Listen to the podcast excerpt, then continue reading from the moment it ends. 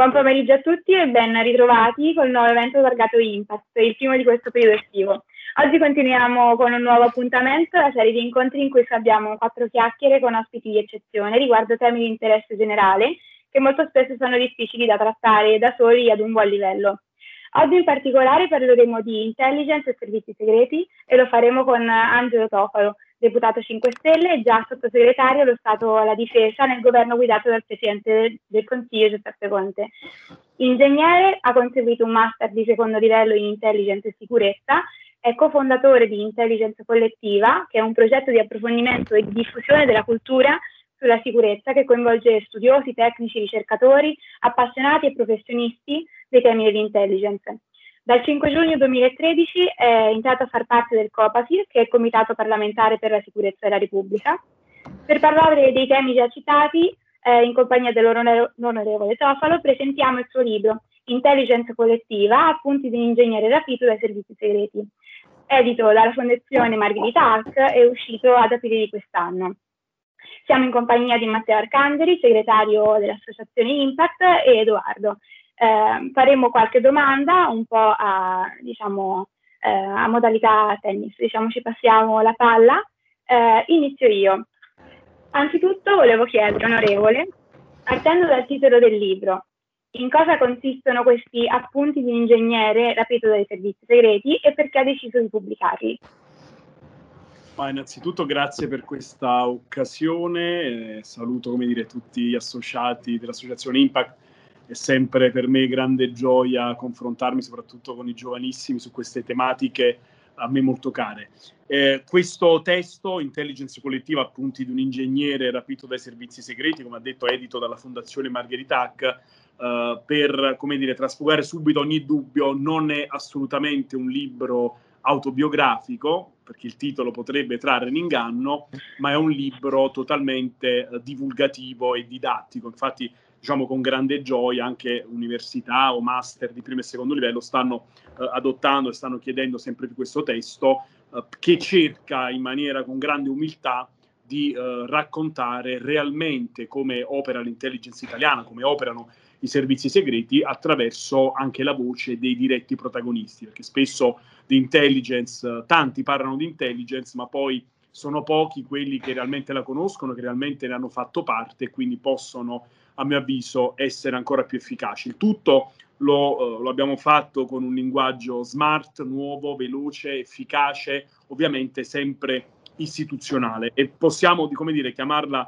uh, è la prima opera di, un, di, un, di una collana di, uh, di divulgazione scientifica sui temi appunto di difesa, sicurezza e intelligence. Questo è il primo testo, sto già lavorando al secondo che sarà difesa collettiva, che parlerà come eh, scontato nel nome delle forze armate italiane, però diciamo che questo testo è anche un collettame di eh, diversi autori che in questi anni hanno partecipato a una serie di incontri.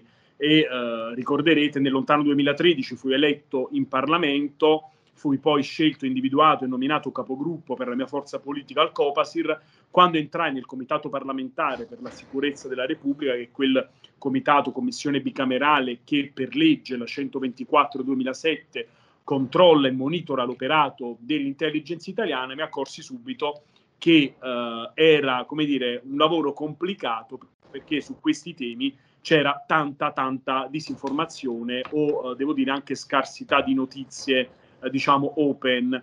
E diciamo a differenza di quello che magari eh, racconta qualcun altro eh, dei servizi dell'intelligence di quelli che impropriamente vengono chiamati servizi segreti si può raccontare oltre il 90, 92, 93%, c'è ovviamente una piccola parte che è quella legata alle operazioni, quella legata alle fonti, che per ovvietà di cose è riservata quale, e deve restare tale per eh, garantire ecco, sia la sicurezza nazionale sia poi la la, uh, l'efficacia di, di, delle operazioni fatte da te- determinati uomini. Quindi iniziare questo percorso anche per uh, facilitare e far capire meglio il lavoro che svolgeva il comitato e iniziare a fare una serie di eventi nel dicembre 2015, ce ne sono stati circa una decina al quale hanno partecipato fisicamente in Parlamento oltre 1200-1300 persone, oltre 40 autorevoli ehm, intervenuti, autorevoli eh, relatori, tra cui eh, anche eh, l'ora direttore, capo dei servizi segreti italiani, e per cui ecco questo testo poi mette un po' in nero su bianco quelli che sono stati i migliori interventi, ovviamente attualizzati a quest'anno anche eh, su, relativamente alla minaccia della pandemia, la minaccia pandemica del, del Covid, e eh, tra i vari autori mh, sono 14, eh, voglio citare per il momento sicuramente due colleghi, Raffaele Volpi, già presidente del Comitato parlamentare per la sicurezza della Repubblica, che racconta appunto in modo dettagliato come effettua il controllo parlamentare, e il collega eh, Felice Casson, senatore magistrato, ex segretario del Copasir nella precedente legislatura, che ha ehm, fatto una uh, veramente interessante dissertazione su il rapporto tra l'intelligence e il mondo della giustizia, delle procure e della magistratura. Ci sono poi due uh, già capi dei servizi segreti, direttori del DIS, Giampiero Massolo e il più recente Gennaro Vecchione. E mi stoppo qui per ora. Sì, infatti poi andremo a rivedere anche prossimamente questi personaggi, che, personaggi questi funzionari dello Stato che, il, che l'onorevole Tofalo già ha, ha citato. E proprio per quanto riguarda le esperienze che lei ha fatto al Copasir e quella come sottosegretario di Stato alla Difesa, che sicuramente insomma, hanno influito sulla redazione di questo libro, ecco, volevo chiederle come queste due esperienze eh, hanno influito sulla redazione del libro, se era già in essere magari l'idea di una pubblicazione già al tempo del Copasir o seppure è maturata in un secondo momento. Ecco.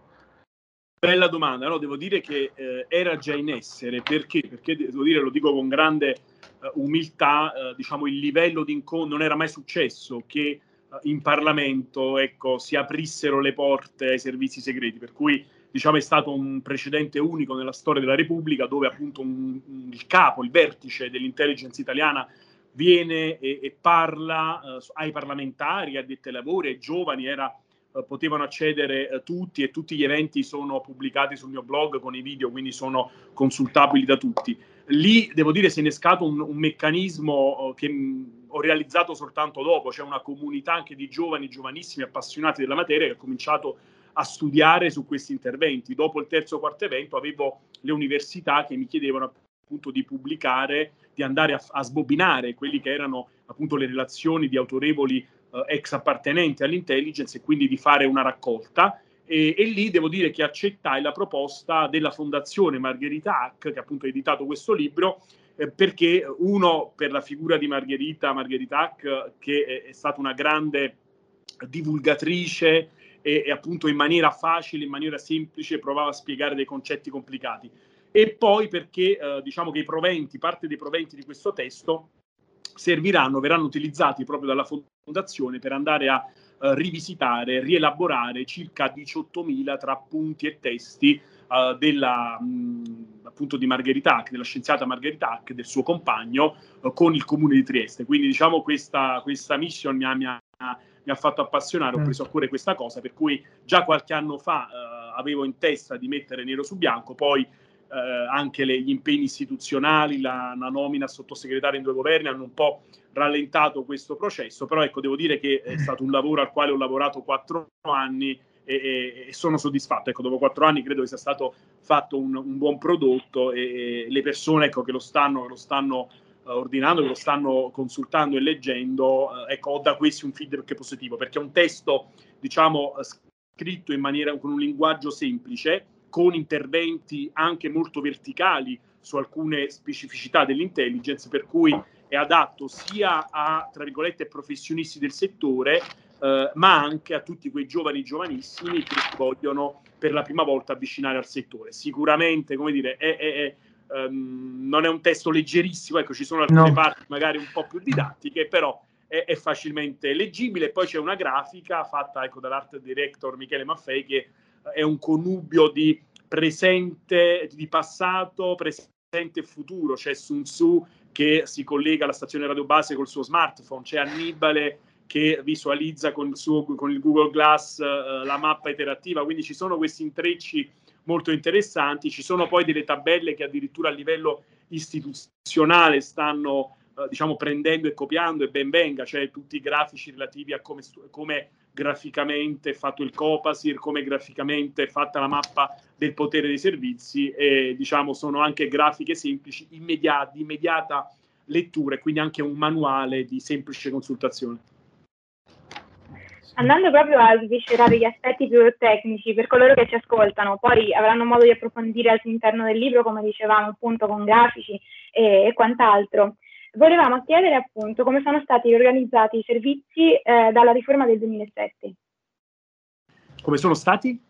riorganizzati i servizi dalla riforma del 2007. Sì, eh, la prima riforma, quella diciamo dell'801, ehm, l'801 del 77, la prima riforma eh, dell'intelligence e come raccontiamo nel testo con vari autori ci sono tracce di organizzazione intelligence eh, sul, sul pianeta Terra da circa 34-35 secoli. Soltanto da poco più di 50 anni c'è un controllo parlamentare, la prima legge è quella sul modello statunitense, in Italia dal 77, quindi la prima legge che regola l'operato dell'intelligence. Oggi, per diciamo, potrei parlare giorni di questo, quindi cerco di essere sintetico, arriviamo dopo 30 anni alla legge 124 del 2007, in sintesi cosa è cambiato? Siamo passati da uh, un'intelligence uh, militare ad un'intelligence sempre più civile. Questo perché sono cambiate eh, le minacce, ovviamente, a partire da quelle geopolitiche che mh, quindi eh, che stiamo vivendo nella, in, questo, in, questo, momento storico, per cui da,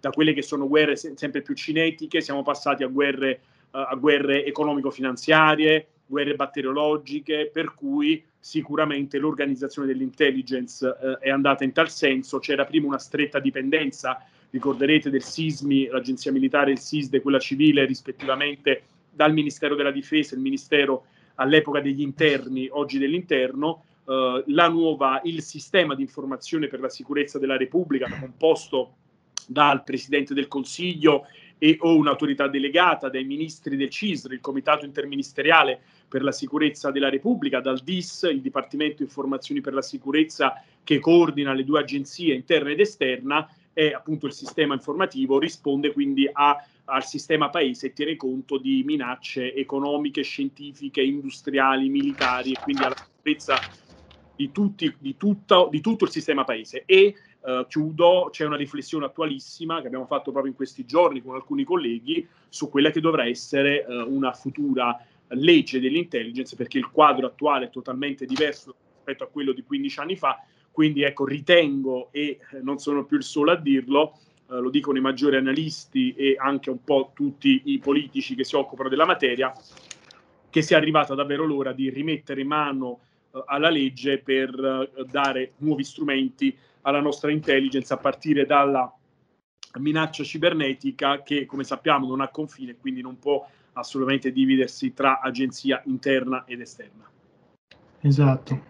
Poi è uscito anche un articolo di recente, visto su Formiche, proprio in merito a questa, non so se ieri o l'altro ieri, proprio in merito a una legge che riorganizzi di nuovo i servizi, ma non solo per, diciamo, per una questione gerarchica, ma proprio per gli agenti operativi anche sul campo, perché diventa poi difficile chiaramente.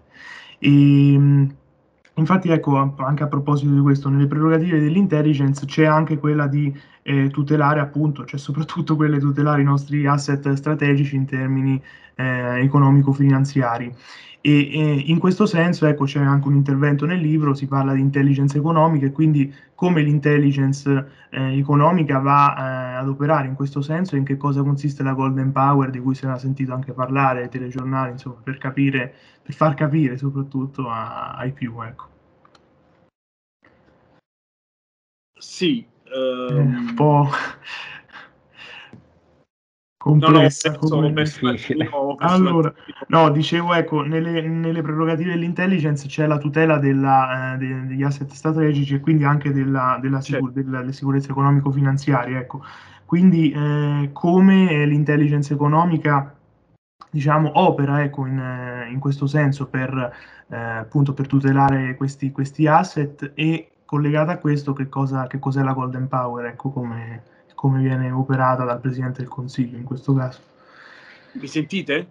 Sì. sì. Ok, sì, come dicevo, come dicevo poc'anzi, eh, diciamo negli anni c'è stato ovviamente un, la società è cambiata, lo dicevo proprio in aula qualche giorno fa in dichiarazione di voto sul decreto legge sulla nuova agenzia che istituisce la nuova agenzia cyber presso la Presidenza del Consiglio. Eh, siamo in una società eh, sempre più definibile de- digitale, quindi tutte le nostre attività sociali, culturali, formative, divulgative e economico-finanziarie avvengono quindi in un, in un dominio eh, cibernetico e eh, a partire da noi come singoli facciamo operazioni economico-finanziarie magari per acquistare dei semplici prodotti a quelle che sono poi tutto, quello che è tutto un tessuto di piccole e medie imprese o di grandi colossi della finanza e sicuramente la nuova geopolitica eh, sta eh, ridefinendo quelli che sono gli equilibri mondiali proprio mettendo nelle agende dell'intelligence, della sicurezza nazionale delle maggiori eh, superpotenze proprio la minaccia di tipo economico-finanziario. Per cui eh, la, le, la, nostra intelligence, come tutte le intelligence ovviamente responsabili, eh, sicuramente negli ultimi anni si sono attrezzate e eh, caratterizzate molto per per trattare principalmente questa minaccia, perché oggi un paese se eh, gli crei dall'esterno delle condizioni tali per cui non può sviluppare eh, un, un, mercato, eh, quindi del lavoro, ovviamente hai di conseguenza dei, dei disagi sociali, per cui la guerra economico-finanziaria sicuramente oggi è quella è considerata tra eh, le minacce nei primissimi, se non proprio al primo posto, come anche ricerca informativa, quindi da parte, da parte dell'intelligence. Per quanto riguarda poi eh, l'applicazione della Golden Power, ed è collegatissimo ovviamente il discorso, quindi eh, ottima domanda, eh, siamo sempre lì a quelli che sono un po' i gioiellini italiani e le, le, come dire, le, le aziende che sono partecipate o comunque che uh, offrono all'Italia dei servizi essenziali, uh, c'è un monitoraggio continuo da parte della nostra intelligence, da parte direi del governo e massima attenzione da parte del Presidente del Consiglio per evitare appunto che finiscano nelle mani di, di strani fondi o di investitori stranieri che quindi subiscano aggressioni eh, da parte eh, dell'estero. Per questo c'è appunto l'applicazione della Golden Power che viene fatta dalla Presidenza del Consiglio che può dire questa roba qui per noi è strategica, riguarda la sicurezza nazionale, quindi c'è una normativa a parte che va a limitare anche quelli che sono poi dei, dei giochi da parte di investitori e acquisizioni. Uh, di recente, negli ultimi anni, è stata sviluppata anche una Golden Power sulla tecnologia 5G tanto discussa che sta vedendo uh, polarizzare il dibattito tra Stati Uniti e Cina e uh, posso anche dire, mh, c'è stato ormai il decreto alla Camera, è stato approvato, deve essere approvato anche in Senato, eh, sulla nuova agenzia che avrà questa in carico anche l'applicazione della Golden Power. Ah. Sì, questa in effetti è una novità non da poco. Avevo qualche curiosità sul, um, sul, rapporto tra servizio e giustizia, di cui parla l'ex magistrato e senatore Casson nel libro. Secondo lei questo binomio, servizio e giustizia, come si concilia? Beh, si concilia attraverso l'applicazione attenta di quello che è il quadro normativo e quindi quello che oggi ci eh, rappresenta la 124 del 2007 e eh, ovviamente è, è, un tema molto complesso e anche molto vario. Io, qui cito eh, soltanto due cose, la, il segreto di Stato, quindi l'applicazione del segreto di Stato che può essere uh, opposto apposto dal, uh, esclusivamente dal Presidente del Consiglio e poi tutta la normativa riguardante determinati articoli che parlano delle garanzie funzionali, cioè uh, i, nostri, i, nostri, uomini, i nostri operativi possono, uh, come dire, commettere reati con l'autorizzazione preventiva del Presidente del Consiglio. Queste cose si chiamano appunto garanzie funzionali, ovviamente parliamo di determinati reati, faccio anche un esempio pratico, mh, dovessero, dovesse esserci la notizia di una riunione in un determinato appartamento da parte di uh, potenziali uh, come dire, terroristi che hanno informazioni comunque di persone che stanno parlando di determinate cose riguardanti la sicurezza nazionale, se un nostro uomo entra nell'appartamento per esfiltrare una chiavetta o dei documenti e poi viene come dire, visto dal carabiniere di turno e quindi viene arrestato, a quel punto esce fuori un documento della Presidenza del Consiglio che appunto dice c'erano le garanzie funzionali, eh, c'era una determinata esigenza di sicurezza nazionale, quindi questa è un po' eh, l'applicazione. Ovviamente ho semplificato un esempio concreto perché spesso è anche difficile far capire questi concetti, è una normativa abbastanza complessa, quindi potete capire anche eh, quando poi si stanno portando eh, a termine o comunque si, si, c'è in itinere di operazioni molto delicate sul campo riguardanti i temi di, relativi alla sicurezza nazionale, immaginate quando capitano appunto delle vicende, poi c'è sempre la solita stampa che uh, ci fa gioco quando si parla di intelligence e servizi segreti facendo titoloni per poter vendere, ma dietro c'è ecco, un'architettura molto complessa e molto riservata che poi viene gestito secondo così come legge prevede in, uh, come dire, in determinati processi, in determinati luoghi. E il professor Caligiuri parla, eh, che è uno dei massimi studiosi di intelligence eh, insomma, nel panorama accademico italiano, è piuttosto conosciuto nell'ambito, eh, parla di citizen intelligence, ovvero di intelligence a misura di cittadino. Questo concetto è molto intrigante, almeno secondo me. Ecco. E quindi che cosa significa nel concreto questa, questa espressione? Ecco, e quali sono le sfide che attendono i nostri agenti e, e analisti in un'epoca storica tra democrazie se, che sono sempre più in difficoltà, no? lo vediamo quasi tutti i giorni, e una globalizzazione che a volte sembra sfrenata, senza regole. Bah, professor Caligiuri, diciamo, questa è una domanda che fa apposta al professor Caligiuri. Io, eh, diciamo, con lui ho grande affinità e infatti eh, lui fa una, un intervento proprio in questo testo eh, legandolo al concetto di intelligenza collettiva. Sì. Il concetto di intelligenza collettiva eh, è, eh, non significa che tutti possono fare intelligence, ma significa che se dovessimo schematizzare il nostro paese in, con, io dico sempre, tre nodi concentrici, l'individuo nella sua singolarità, l'individuo all'interno di una famiglia più grande, può essere anche un'azienda pubblico-privata, e l'individuo come il sottoscritto adesso che ricopre diciamo, incarichi istituzionali o fa parte della pubblica amministrazione. Bene, ehm, dobbiamo tutti sentirci parte del sistema paese perché soltanto quando il nodo più debole lo rendiamo forte, cioè il, il, livello di sicurezza di un paese è quello del suo nodo più debole, per cui anche l'ultimo dei nodi per far crescere la resilienza del sistema paese deve eh, essere quanto più sicuro possibile. E faccio un altro esempio concreto per aiutare chi ci ascolta, eh, porto l'esempio delle mail di phishing eh, mm. che ci arrivano quotidianamente a tutti. Ebbene, quando è testato, eh, prendo ovviamente me stesso come caso, anche se io sono molto attento a tutte le mail che ricevo, ma è testato sia da un punto di vista eh, di ministeri, quindi pubblica amministrazione, sia da un punto di vista aziendale, che quando arriva un'email di phishing quindi vuole, ci chiede dei dati e vuole uh, farci no, fare un clic sbagliato e arriva sulla nostra email privata, che può essere inge.angelotofalo.gmail.com, c'è un livello di attenzione pari a 10 perché la consideriamo casa nostra, è roba mia, le mie quattro mura, quindi ci faccio molta attenzione. Quando invece arriva un'email di phishing sulla uh, mia email istituzionale o la mia email aziendale, ebbene è testato che c'è un livello di attenzione molto più basso. Perché? Perché non ci sentiamo legati magari all'azienda nella quale lavoriamo, la guardiamo solo come il posto sicuro, tranquillo, dove fare le nostre 8-9 ore di lavoro e poi tornare a casa, oppure così per un dipendente magari pubblico nella pubblica amministrazione. Questo a mio avviso è sbagliato ed è un problema principalmente culturale, cioè siamo tutti parte, siamo tutti italiani, siamo tutti parte del sistema paese e se, ognuno nel suo ruolo, sia come singolo cittadino, sia nel rappresentare le istituzioni o lavorare per la pubblica amministrazione, sia nella mia azienda privata, nel dominio cibernetico siamo tutti eh, come dire, responsabili della sicurezza anche, de- anche, degli altri. Ovviamente in questo caso magari io di più quando ero sottosegretario di Stato alla Difesa e ricoprivo quindi un ruolo dove trattavo informazioni sensibili non solo per il sottoscritto ma per una vastità di cittadini e quindi dobbiamo spingere per uh, una ampia diffusione della cultura della sicurezza.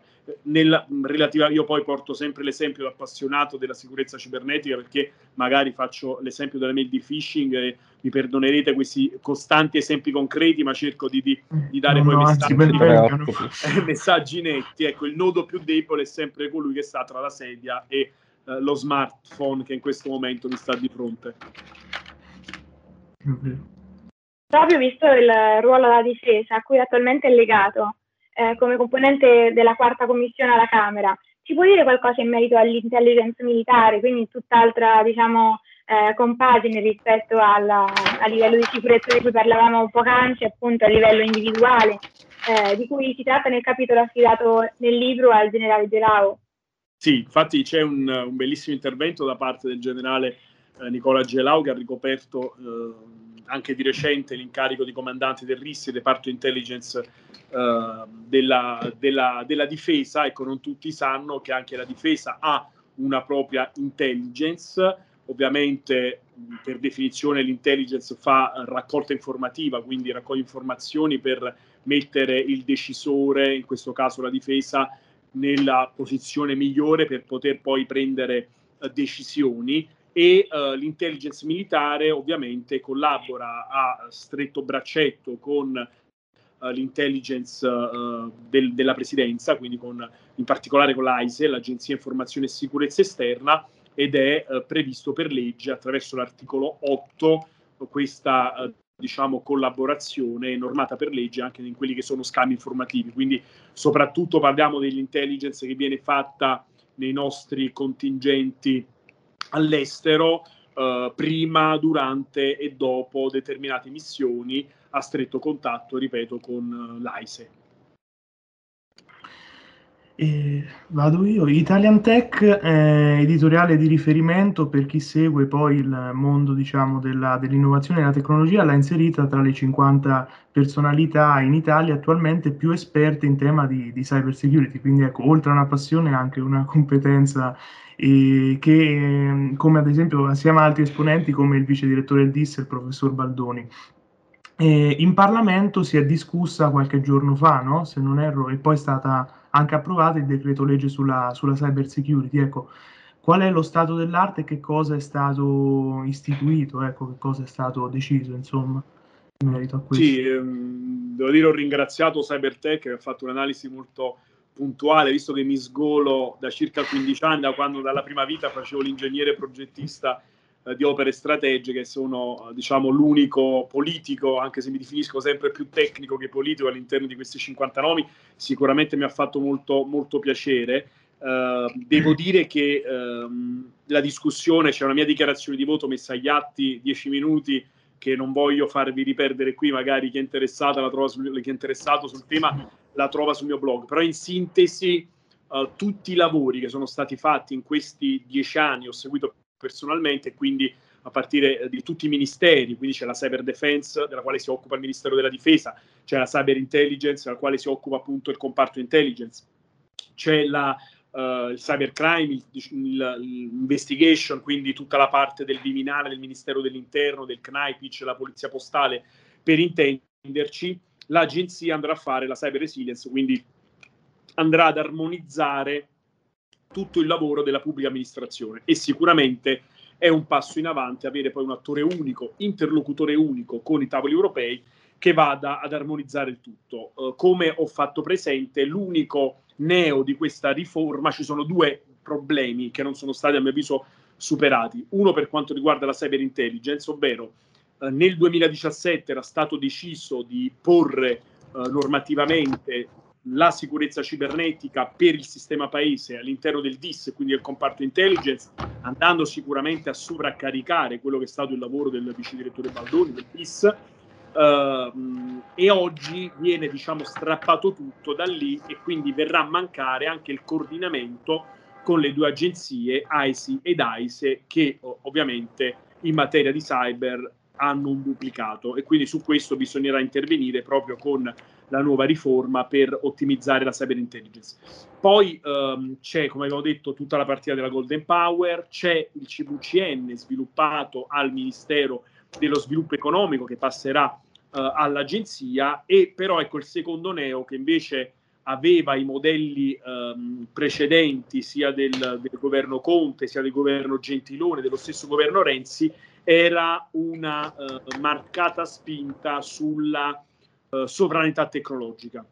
Diciamo questa agenzia potrà promuovere, potrà spingere, potrà fare, ma in realtà non potrà ancora produrre tecnologia sovrana. Questo forse è ancora il passo che come paese sovrano, uh, paese forte, almeno io spero sempre che noi puntiamo al massimo, non siamo riusciti a fare e forse un po' anche per uh, litigiosità politica, per immaturità, quindi un po' di tutti. Quindi diciamo questo è un modello semplificato che ha avuto l'ok di tutti, ma che bypassa poi quello che dovrà essere una continua spinta verso la sovranità tecnologica del sistema Paese Italia, però mi auguro che eh, potremo continuare a, a stimolare questa, questa, questa, direzione perché se vogliamo essere ecco, un paese realmente sovrano e non sottoposto ad altre superpotenze, dobbiamo iniziare a produrre tecnologia sovrana. Questa agenzia questa cosa qui non lo fa, non la fa.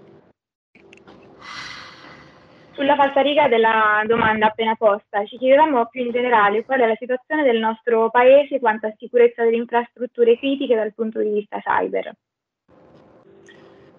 Eh beh, gioco facile perché dire, prima, prima dire, quando lo dicevo tutti eh, siamo, siamo ancora a zero. L'ha detto per fortuna il ministro Colau qualche mese fa, siamo messi come dire, molto male da un punto di vista della pubblica amministrazione le aziende strategiche, eh, diciamo anche perché hanno investitori, quindi quelle partecipate, i fornitori di servizi essenziali, stanno sicuramente più avanti. Manca, manca una partnership solida, speriamo che questa agenzia spinga anche in questa direzione sul modello israeliano, sul modello statunitense, una partnership solida tra il pubblico e il privato, perché solo così eh, può crescere la cyber resilience, solo così possiamo spingere il nostro paese in una giusta direzione. Eh, ci sono i, i, grandi colossi statunitensi, eh, penso ad Apple, penso a Microsoft, penso a Google, sono, ce lo possiamo dire, aziende parastatali, sono come dire servizi paralleli non dichiarati. Oggi noi qui non abbiamo questi grandi attori, sono piccoli, piccolissimi, ma ecco ancora c'è tanto da far crescere culturalmente. Il modello di eh, ex appartenenti come dire, al Pentagono che vanno a portare avanti aziende tecnologiche o ex dirigenti dell'intelligence, ex vertici che eh, restituiscono dopo anni di eh, servizio al paese eh, al qualcosa, come dire, dopo aver tanto avuto al paese restituiscono qualcosa. Questa è una mentalità che in Italia ancora non ha preso piede. Credo che se nei prossimi anni riusciremo a far affermare questa, questa direzione, mh, soltanto diciamo, il Paese potrà, potrà giovarne e quindi far crescere poi quella che è tutta una sicurezza della pubblica amministrazione, delle aziende, di tutto il tessuto di piccole e medie imprese e anche ovviamente delle infrastrutture. Eh, andiamo verso la, la, conclusione, sempre per rimanere nell'ambito di attualità. Eh, abbiamo sentito poco tempo fa anche in televisione, nei giornali se ne è parlato molto, eh, di una diatriba politica e partitica, diciamolo pure, sul Copasir eh, in merito alla presidenza del comitato. E, mh, di fatto, ecco, perché è così importante questo comitato e che ruolo svolge all'interno del rapporto tra eh, i cittadini e, e l'intelligence? Torniamo un po' anche indietro perché l'avevamo accennato prima, però ecco per fare un focus più specifico, insomma. Beh, il comitato, come detto, è, è, rappresenta il comitato del Parlamento, quindi rappresenta il popolo sovrano ed è l'unico controllo democratico sugli apparati di sicurezza. È, è, sicuramente una grande conquista dall'epoca del Copaco, quindi dalla prima legge e il Copasir con poteri, devo dire, molto, molto importanti di controllo sul comitato. Eh, veniamo da, anche da una recente discussione sulla presidenza e eh, il Copasir è eh, l'unica commissione bicamerale che per legge, la cui, la cui, presidenza per legge spetta alle opposizioni. È normale che in questo governo di unità nazionale, dove tutti, eh, anche qualcuno a malincuore, ha risposto comunque all'appello con grande responsabilità del capo dello Stato in un momento di grande difficoltà dovuta alla pandemia, quindi sia di emergenza sanitaria, sia di emergenza economica e sociale, eh, si è venuta a creare questa configurazione dove c'è l'opposizione limitata appunto ad un'unica forza politica più dei gruppetti misti che non fanno gruppo a sé perché hanno poche unità al loro interno. Eh, essendo la presidenza, aspettando la presidenza all'opposizione, c'è stato un po' di, di accesa discussione e eh, lo scenario attuale mai successo è che appunto oggi eh, la presidenza è passata dalla Lega a Fratelli d'Italia, c'è un unico componente di opposizione e nove di maggioranza, quindi un'anomalia e anche questo, ecco, uh, è la prova inconfutabile che la legge ormai superata e uh, va, va, riscritta anche in merito appunto al controllo parlamentare. Io ho proposto un intervento nella direzione per cui ogni qualvolta c'è un cambio di governo c'è un check perché ovviamente cambia il governo, cambia la configurazione delle forze politiche che sostengono il governo e quindi andando a cambiare opposizione e maggioranza deve per ovvi motivi eh, esserci questo check affinché appunto la presidenza resti all'opposizione. Sì. Edo, vai tu con uh, mm. le domande? Sì, io avevo giusto un paio di curiosità. Mm, una riguardo come l'intelligence, come se l'intelligence si occupa di prevenire la criminalità organizzata, come ad esempio la mafia, e se sì, come nei limiti ovviamente di ciò che può dire e che non può dire. Mm, sì, allora io mm, inizio col dire che ogni anno uh, il governo, la nostra DIS, produce una relazione annuale che il governo presenta al Parlamento, viene consegnata ogni anno a fine febbraio, lì eh, consiglio a tutte le persone in ascolto di leggerla e consiglio al, a chi di dovere di fare anche una traduzione in inglese, di come per anni sono uh, come dire, scervellato a far aprire dei profili social, ci sono riusciti, ma poi nemmeno tanto bene vengono utilizzati dalla nostra intelligence e quindi continuo a spunzecchiare e a stimolare in maniera positiva e costruttiva. Uh, c'è questa relazione che fa un riassunto di tutte quelle che sono poi le minacce principali che il nostro sistema paese, appunto che l'intelligence deve nel famoso ciclo di intelligence eh, fa, sulle quali fa raccolta informativa. E sicuramente ormai da tanti anni ci sono anche le organizzazioni criminali, quindi è sicuramente una di quelle minacce in un territorio italiano, ahimè, che è caratterizzato da mafia, camorra, andrangheta e tante altre cose, certo. è sicuramente un qualcosa sulla quale la nostra intelligence, prevalentemente l'intelligence interna, quindi l'AISI, ha come eh, target, come obiettivo. Da un punto di vista, diciamo, operativo, per quello che eh, posso dire, mh, diciamo, al netto del, di grandi di quando si parla no, di grandi attentati o di altre minacce terroristiche, eccetera, eccetera, ci sono una serie di attività che vengono portate avanti dai nostri uomini, eh, su questo bravissimi dell'intelligence, quotidianamente che possiamo tradurre in un costante aggiornamento tra i nostri uomini sul campo e le forze di polizia. Quindi delle interlocuzioni, direi anche quotidiane, delle informative anche quotidiane che vengono appunto fatte dalle, eh, dalle, dai nostri uomini e donne dell'intelligence alle forze di polizia. Quindi c'è uno stretto connubio certo. con eh, in particolare Arma dei Carabinieri, Polizia di Stato, Guardia di Finanza e quindi dei processi che ovviamente sono costanti e continui. E questo sicuramente non è poco. E cambiando argomento, andando più nell'ambito cyber, che ho notato che siamo entrambi appassionati di tale ambito, eh, volevo chiedere, in questo campo della cyber security, mh, sempre se ne può parlare, come agisce il governo e o lo Stato e o le intelligence nell'ambito del deep e del dark web? Ma sicuramente, come dire, come sai meglio di me, il deep e il dark come dire, rappresentano eh, la grande massa ben più del www, diciamo, dei, dei, dei domini consultabili. Il fondo dell'iceberg. Oh, sì, ovviamente, come dire, non, possiamo, non posso dire quelle che sono operatività, eh, però certo. sicuramente posso dire che la nostra intelligence ha uh, grandi capacità. Interrotto si è bloccato. Capacità di sicuramente è un mare magnum, però devo dire che soprattutto negli ultimi anni abbiamo fatto anche in quei territori, in quel dominio cibernetico, uh, importanti passi in avanti per provare, perché poi lì parliamo di un oceano infinito, però avere ecco, dei, dei, dei sensori che possono indubbiamente uh, monitorare determinati flussi e determinate attività. Mm, va bene, io qui ho finito, la ringrazio per le risposte e anche per il tempo che mi ha dedicato. Grazie. Grazie. Riprendendo la parola, avevamo qualche curiosità ehm, che veniva tra l'altro anche affrontata nel libro.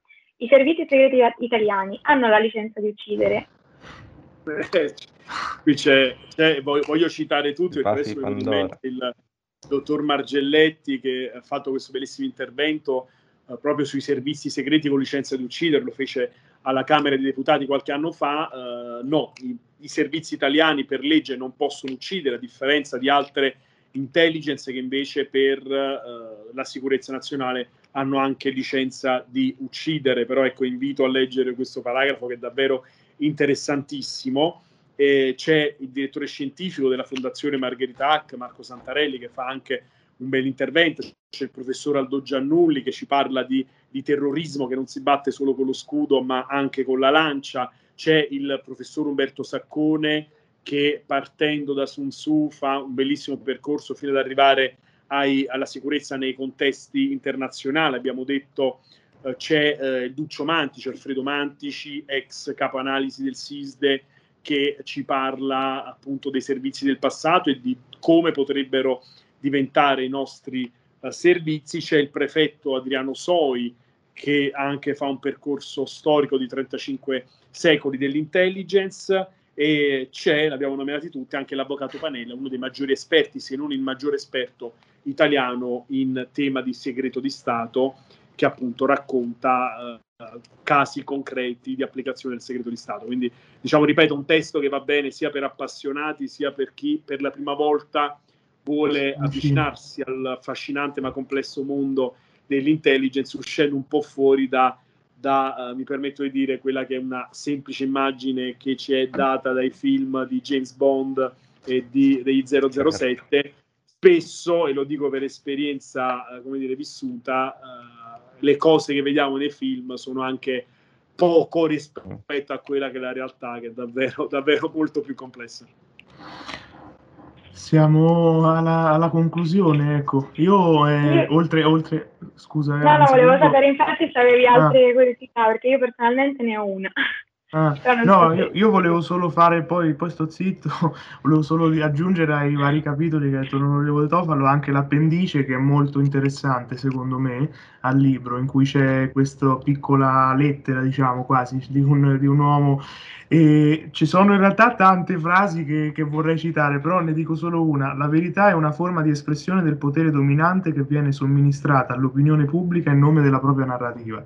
Ecco, questa frase secondo me tante volte fa, fa riflettere no, su quello che viene trasmesso, che viene fatto passare in merito a tante vicende. Ecco, quindi eh, ecco, lascio là la parola a altre curiosità, ovviamente. Mi ero dimenticato il professor Nicola Bonaccini che ah, fa un paragone tra l'intelligence e eh, come dire, l'intelligence tra la comunicazione e l'informazione, anche molto intervisto che l'informazione, anche la manipolazione della comunicazione eh, è uno dei giochi no? anche che fa, fanno le maggiori intelligence per confondere gli avversari. Mm. Lui già consigliere del ministro Trenta, il ministro della difesa al tempo. Anche del per la comunicazione. Attuale, sì, ah, sì, anche attualmente. Avevo una curiosità prettamente personale. Um, Impact fa anche, um, appunto, si rivolge ai giovani. Eh, nell'arco dell'ultimo anno, tra l'altro, come in altre occasioni, ci siamo anche impegnati nel servizio di orientamento per gli studenti. Avevo una curiosità sul, sul suo percorso universitario e poi sul suo lavorativo. Quanto, diciamo, la, la passione della cyber security, dell'intelligence, era già in embrione nel, nel percorso di ingegneria civile. Sì, l'intelligence è anche un metodo logico, un metodo scientifico, quindi io come dire, lo caratterizzo molto vicino alla matematica all'ingegneria. Io sono ingegnere civile, poi mi sono specializzato in idraulica geotecnica, ho cominciato a lavorare in un'azienda che eh, trattava opere strategiche, quindi a stretto contatto con ingegneri eh, elettronici, elettrotecnici, informatici, delle telecomunicazioni, quindi ho ampliato per 5-6 anni quello che è un po' uh, il, mio, il, mio, bagaglio e, e, poi ho fatto un master proprio specifico in intelligence e sicurezza. Diciamo questa passione uh, nasce, nasce, un bel po' di anni fa, diciamo circa vent'anni fa, circa vent'anni fa in cui da giovane studente uh, entrai in contatto con questo mondo e, e, poi magari quando toglieranno qualche segreto di Stato magari avrò pure piacere di altre cose. Ok, per quanto okay. riguarda curiosità personali è tutto, penso anche per, per gli altri. Per, sì. Per, sì. Ringrazio l'onorevole Tofalo per essere stato con noi e ringrazio tutti per l'attenzione. Ricordo che per qualsiasi suggerimento su temi ulteriori da trattare prossimamente siamo sempre aperti, scriveteci nei direct, fateci sapere. E, un saluto e buona continuazione del periodo estivo. Grazie a tutti, grazie a voi. Vederci. Ciao.